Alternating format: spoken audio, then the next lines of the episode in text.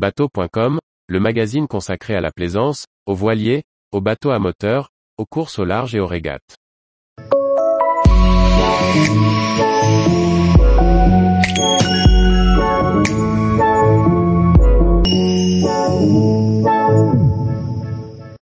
Eldorado 8S, un débot à et électrique pour s'adonner à la vitesse. Par Chloé Tortera. L'Edorado 8S est un dayboat de 8,40 mètres volant et doté d'une motorisation électrique. Construit par la société néerlandaise éponyme, le bateau devrait voir le jour au printemps 2023. Depuis plusieurs années, les cofondateurs Giel Grotuy et Goder van Ardenbroek travaillent sur le développement d'un dayboat doté de foiles rétractables et d'une propulsion électrique.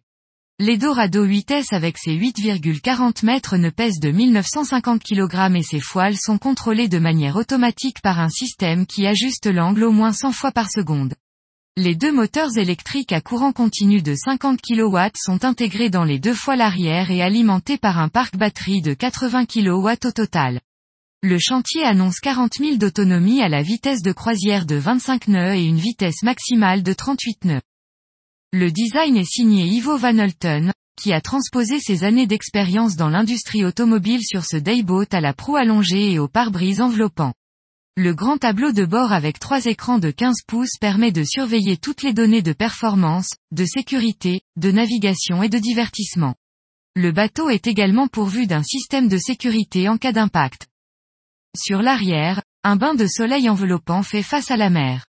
Une plateforme de baignade avec échelle de bain, camouflé dans le tableau arrière se déploie pour la baignade.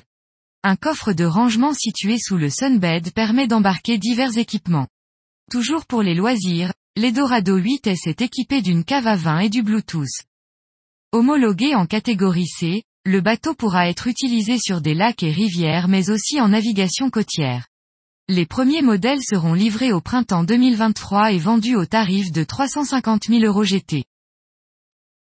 Tous les jours, Retrouvez l'actualité nautique sur le site bateau.com. Et n'oubliez pas de laisser 5 étoiles sur votre logiciel de podcast.